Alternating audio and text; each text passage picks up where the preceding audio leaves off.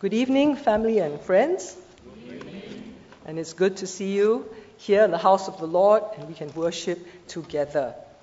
Uh, now, allow me to uh, read to you from Scripture. All right, uh, and the Scripture passage today is taken from Matthew chapter 1, uh, verses 1 through 17. Matthew chapter 1, verses 1 through 17. A record of the genealogy of Jesus Christ, the son of David, the son of Abraham. Abraham was the father of Isaac, Isaac the father of Jacob, Jacob the father of Judah and his brothers, Judah the father of Perez and Zerah, whose mother was Tamar. Perez the father of Hezron, Hezron the father of Ram, Ram the father of Amminadab, Amminadab the father of Nahshon, Nahshon the father of Salmon, Salmon the father of Boaz, whose mother was Rahab, Boaz the father of Obed, whose mother was Ruth, Obed the father of Jesse, and Jesse the father of King David. David was the father of Solomon, whose mother had been Uriah's wife. Solomon the father of Rehoboam, Rehoboam the father of Abijah, Abijah the father of Asa, Asa the father of Jehoshaphat, Jehoshaphat the father of Jehoram, Jehoram the father of Uzziah, Uzziah the father of Jotham, Jotham the father of Ahaz, Ahaz the father of Hezekiah, Hezekiah the father of Manasseh, Manasseh the father of Amon, Amon the father of Josiah, and Josiah the father of Jeconiah and his brothers at the time of the exile to Babylon.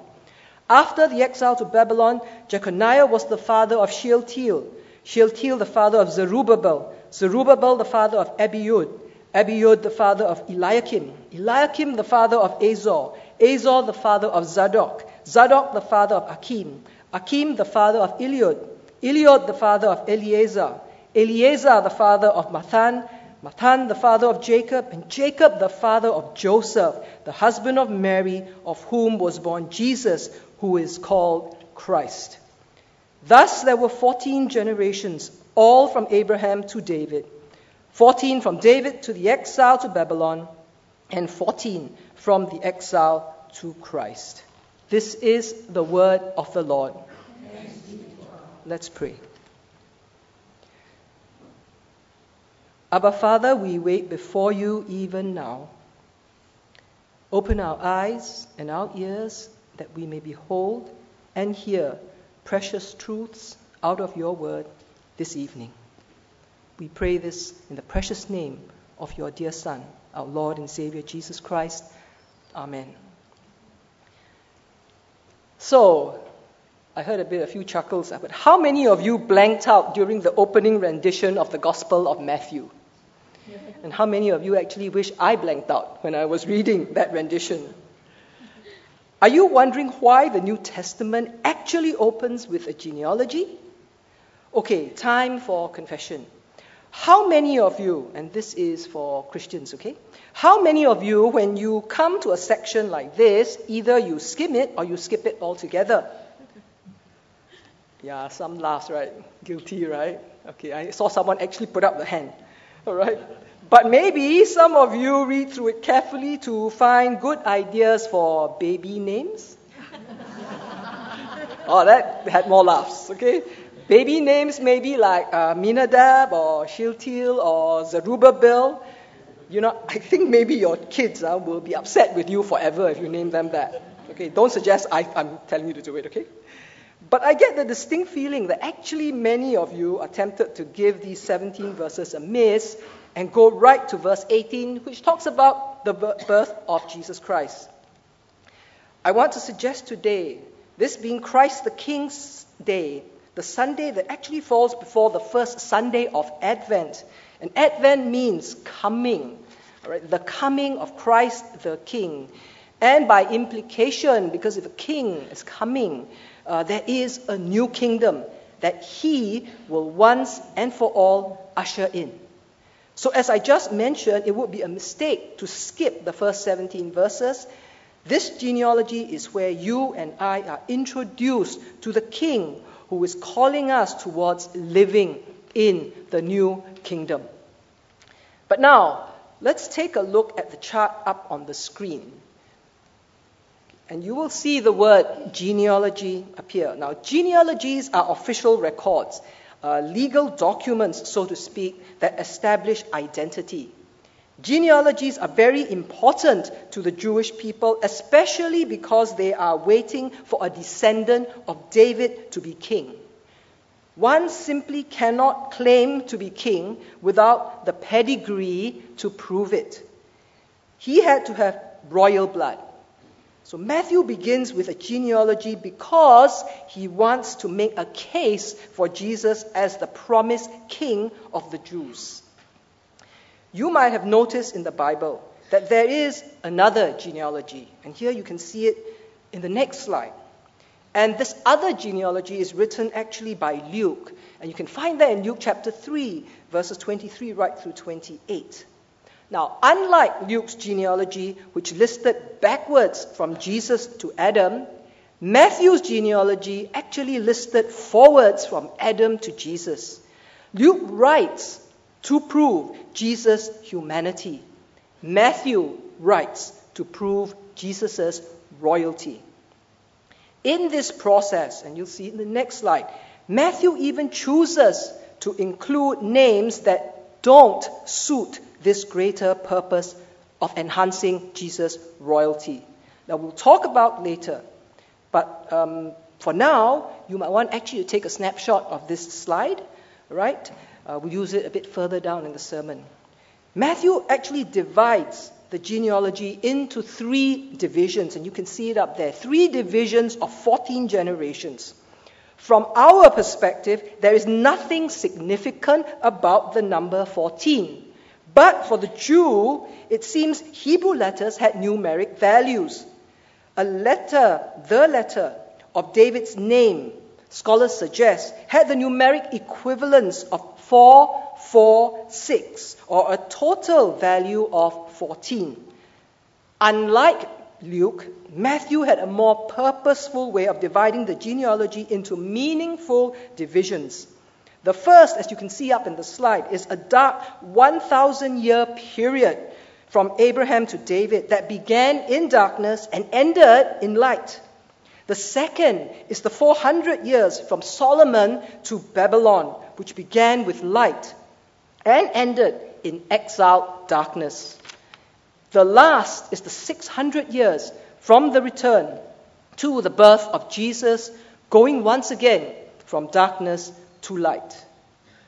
As we come to the next slide, we see Matthew, with great intention, design this genealogy to remind us of God's original perfect plan for the world.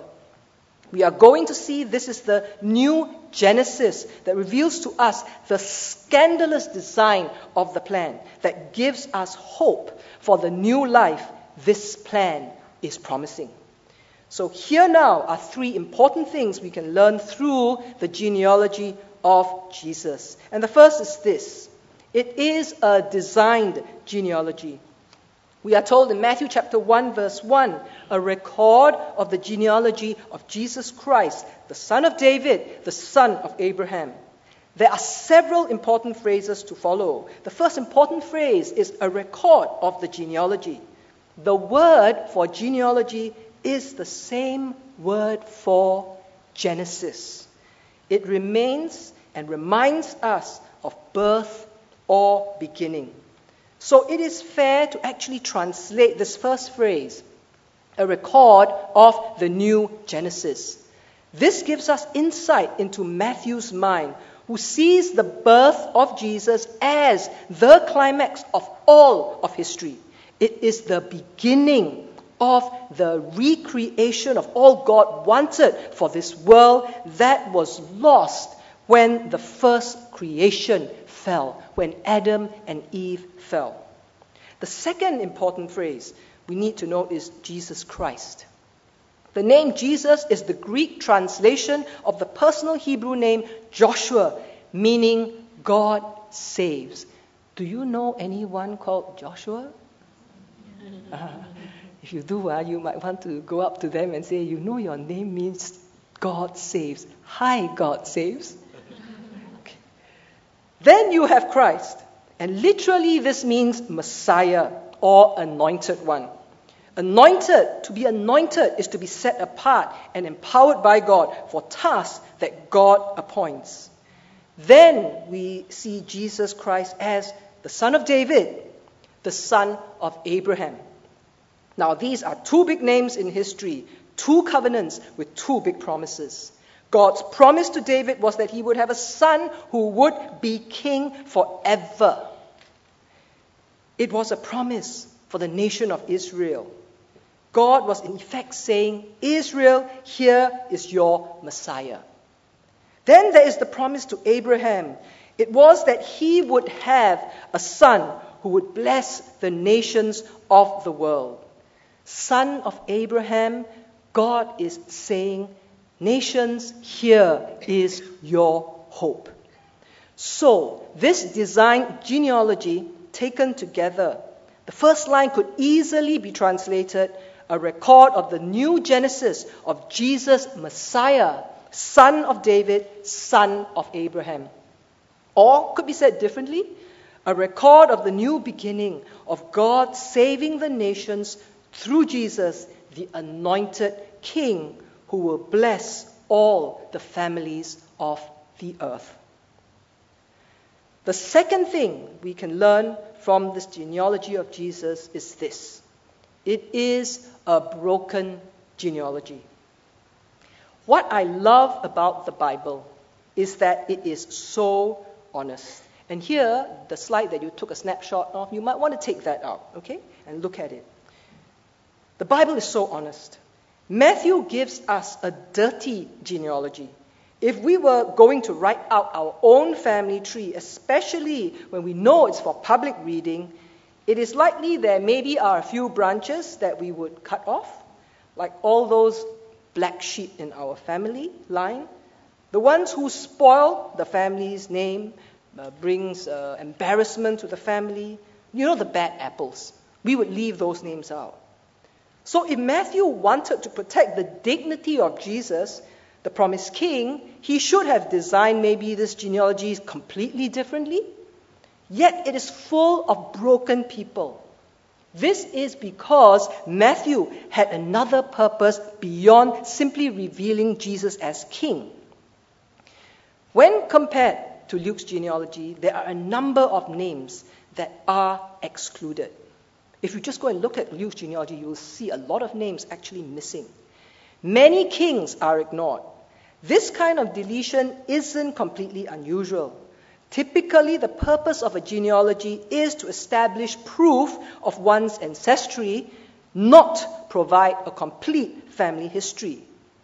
The most shocking part of the genealogy is not who he excludes, but actually who he includes in the ancestral line of Jesus. He includes, and for those of you who know your Old Testament, ah, he includes a serial polygamist. He includes liars, thieves, a prideful warrior turned leper. He includes several adulterers, murderers, a man who sold his own brother into slavery. He includes a cursed king and many idolaters. Jesus' royal lineage isn't as clean as some of us might think or hope. And maybe some of you are sitting there and you think your family line is a mess. Matthew presents Jesus' royal family line almost like a criminal lineup. And then there were the women he put in. Matthew wanted his genealogy to do more than just prove Jesus was legally king. Matthew wanted it to preach just what kind of king Jesus really is a king who rules with grace. He does this by the four women he includes, five without Mary. That women are mentioned at all is noteworthy. Usually, genealogies line up through the father. It, if names of women are mentioned, it meant that the purity of the line was preserved or the dignity enhanced. Actually, Matthew could have named Sarah or Rebecca or Rachel or any other wives of these men who were more dignified. Instead, he mentions these four women Tamar, Rahab, Ruth, the wife of Uriah, we know her as Bathsheba. Now, for Tamar, a young widow who played the harlot in order to trick her father in law Judah into keeping his promise, you can find that in Genesis chapter 38. Forget watching the soap operas and the desperate housewife reruns. Just give Genesis 38 a good read. Then we have Rahab. She's a prostitute who worked in the city of Jericho. We have Ruth, who was a widow and who is morally probably the least questionable of the four. But you see, she is a Moabite. She is a descendant of the incestuous Lot. And you can find that in Genesis chapter 19. And of course, we have Bathsheba, who Matthew cannot even name directly. She was the widow of Uriah, whom David, King David, had killed to cover up his adultery with Uriah's wife and in order to marry her. And so when he married her, she committed adultery too. All four women are non Jews. All four were stained with sin. Surely Matthew could do better than this by selecting cleaner women. But then, who would we be talking about?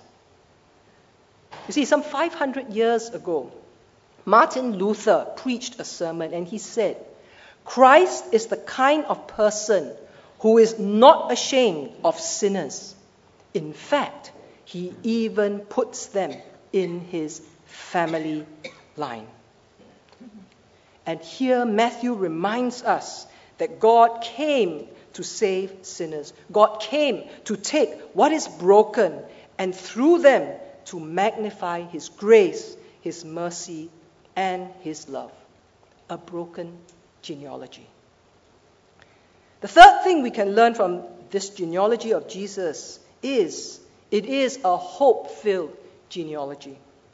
So, what does some 2,000 year old genealogy that represents over 4,000 years of history have to do with us in 2019 through 2020 and even beyond? Everything. Because you see, we are not only putting our faith in the true identity of Christ, we are putting our faith in our new identity in Christ. 2 Corinthians chapter 5 verse 17 tells us, if anyone is in Christ, he is a new creation. The old has passed away, behold, the new has come.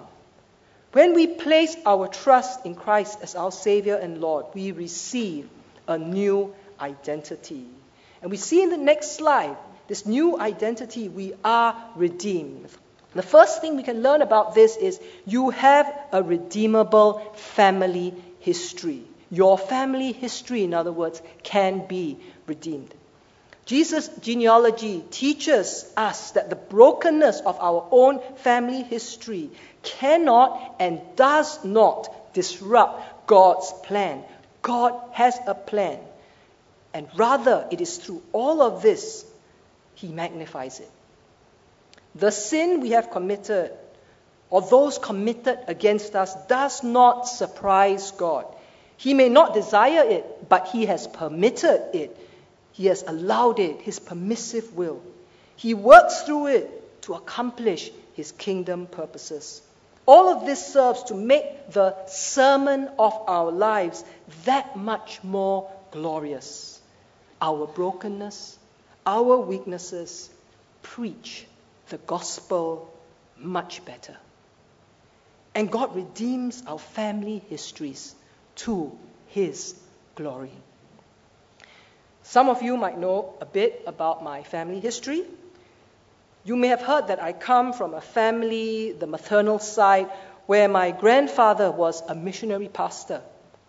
My grandfather, Lu Zhongxing, translated means faithful Luke, together with Watchman Nee, were co workers in China before the communists took over, and how Ni Tuosheng, who is Watchman Nee, sent his various co workers away from China my grandfather and his family were sent to Singapore via Hong Kong just before the communists came to power. What you might not know is that my grandfather's wife, her name was Eunice. Eunice's mother, that means my great grandmother, also accompanied the family to Singapore. And she had a husband who was an opium addict. He would be my great grandfather, an opium addict. But he died young. He died young because of the addiction to opium and related complications. What a wasted life. History might have been very different for me had it not been for God who intervened in the early days back in China, where English missionaries took in my widowed great grandmother and her young daughter, my grandmother, took them in and looked after them, shared the gospel with them, and they came to faith in the Lord Jesus Christ. History might also have been very different had the Lord forgotten about my grandfather who was orphaned at an early age, but who, together with Watchman Nee, were found by a missionary, Miss Margaret Barber. They also came to faith and were mentored by the dear lady. They were taught the Word of God and would eventually, in their turn, minister the Word of God. So I want to say today that God redeems our family history and our individual family members. Right from the start, God chooses the most unlikely people with their unlikely, broken stories. Broken and unlikely people, people like my great grandmother, my grandfather, my grandmother. Redeeming, in this case, our family line, so that they came to live in the new kingdom. The second thing that uh, we can learn from this hope filled genealogy is that you have your spiritual history, you have a redeemable spiritual past. In other words, your past can be redeemed. It is natural for us to look back at our worldly influences and we see how we have been affected positively or negatively. But consider all of the spiritual influences you have had, whether good and bad parents, good and bad pastors, good and bad teachers, good and bad leaders, or good and bad significant others that have impacted your life. And don't be quick to dismiss them or the time you had with them as meaningless. It is part of your God designed spiritual genealogy.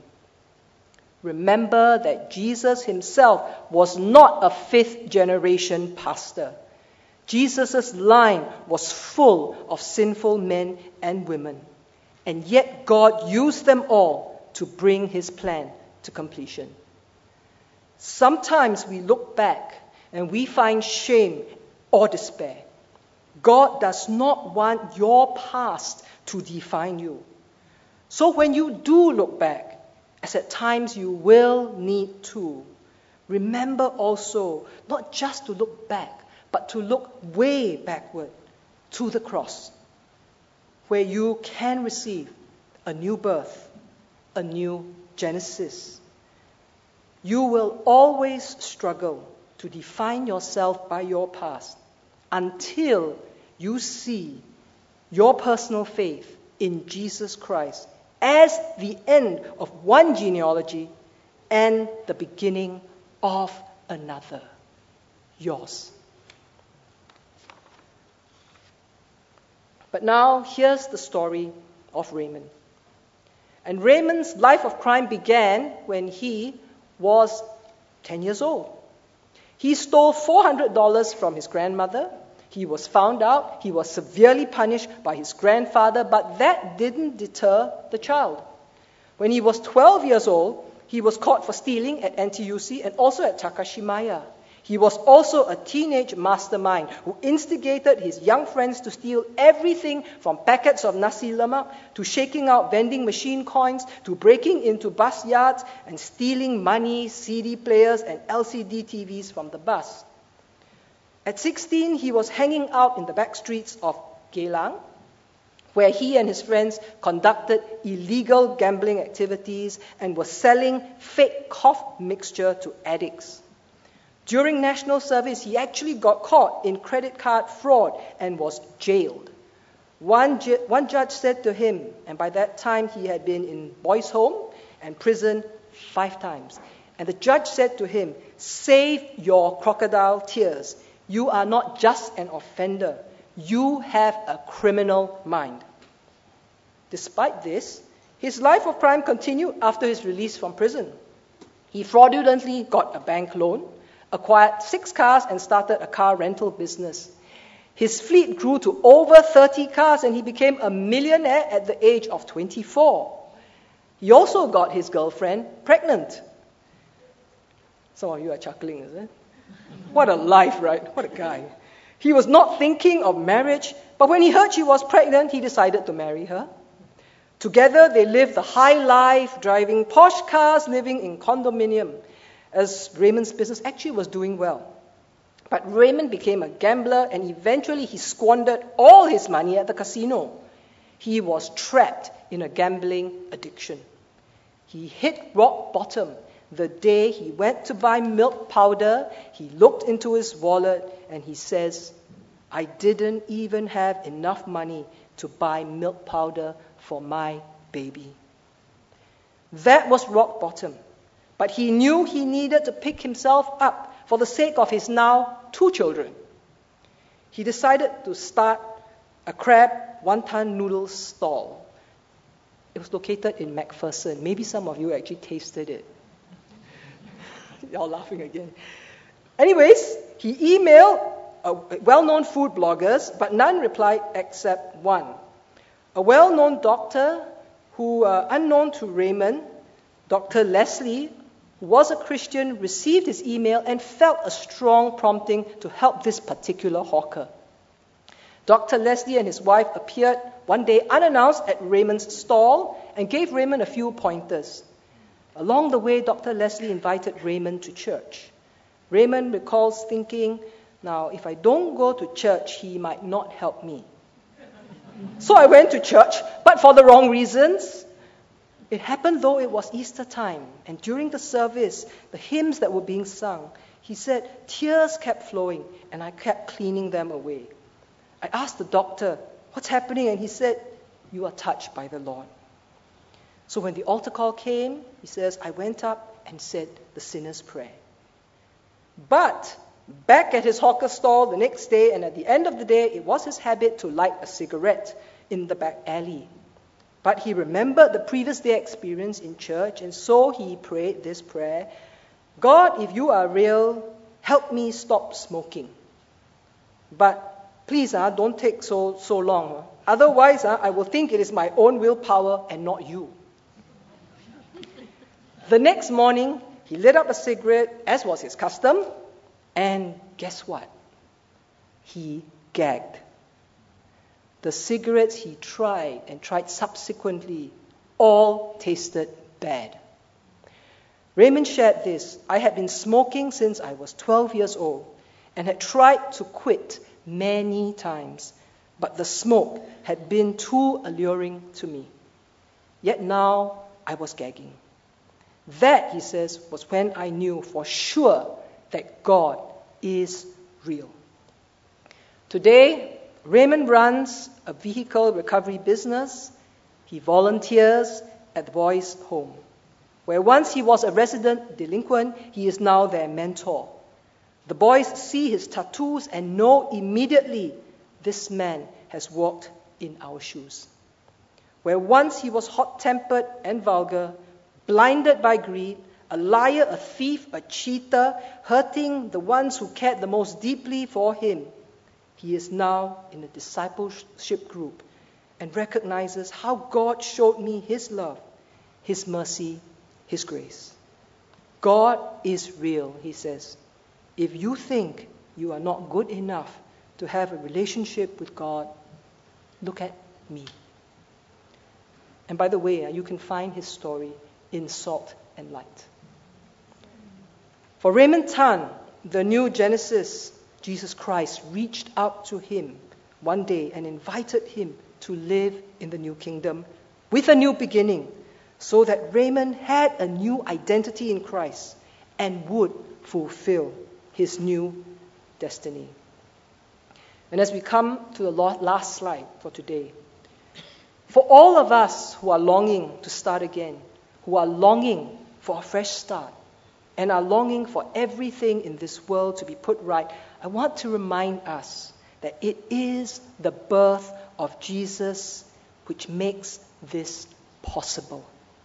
I don't know what has happened to you in your past, but you can join God's grand story. I pray that you have seen and will continue to see all of God's promises reach their fulfillment for you in Christ Jesus. You can be included in history, His story. You can see that on the chart. You can be included in His new Genesis story. You can be included in His new Genesis, new kingdom story. No matter how unlikely a person you may be or think you may be, how broken, how sinful, your family history can be redeemed. Your past can be redeemed. And you can, as the hymn suggests, as that old Charles Wesley hymn suggests, you can be changed from glory into glory. If you choose today to live in the new Genesis, in the new kingdom. Let's go to the Lord in prayer. Abba, Father, thank you so much for the reminder in this last Sunday of Kingdom Tide as we pause and enter into Advent that your Son is coming again, Abba, Father. He is our new King. He comes with his new kingdom. And he invites each one of us here today to be a part of this new kingdom. Thank you for the new Genesis that in Christ is intended for each one of us. And so at this time, I just want to ask if there is anybody who out there sitting who would like to be a part of this new Genesis, who would be like to be a part of this new kingdom. But you know your life is far away from the Lord. You know your life is broken. You know your life is sinful. If you want to be a part of this new Genesis, can I ask you, with no one looking around, just to raise your hand where you are seated? I would like to pray for you. If there's anyone of you out there who is so broken, who you know your family life and family line is so broken, but you dare to believe there is a new Genesis that God intends for you, and you want me to pray for you, just raise your hands quickly. Thank you. And you can put that down. Thank you. Thank you. Anyone else? Thank you so much. Is there anyone else that I can pray for? You're broken. You don't know what the future holds. Raymond didn't know what his future held. But he knew at some point, one day, that he needed a new Genesis in his life so that he could start a new genealogy. Is there anyone else? You might be what that person today. Is there anyone else that I can pray for? Heavenly Father, thank you for each hand that has been put up. Lord, the hand is not put up for me, it is put up to receive your promises for them. Thank you that they want to be that new Genesis because there was the greater new Genesis in Christ that first came that enables them to start afresh, to begin anew. And so, Lord, I want to pray for them for the courage that they have shown in putting up their hand, the commitment to you. Lord, I pray that the promises that you want to make to them, the future destiny that is theirs, you will see it all reach in fulfillment for them individually as well as for their families collectively. And for the rest, Lord, of us who are walking this journey in the new Genesis, Grant us wisdom, grant us courage. Continue to show us your love and your mercy for the times that we will trip up. Thank you that there is forgiveness always in Jesus. Thank you that we are being changed, as the hymn has said, from glory into glory. We give you thanks. In Jesus' precious name we pray.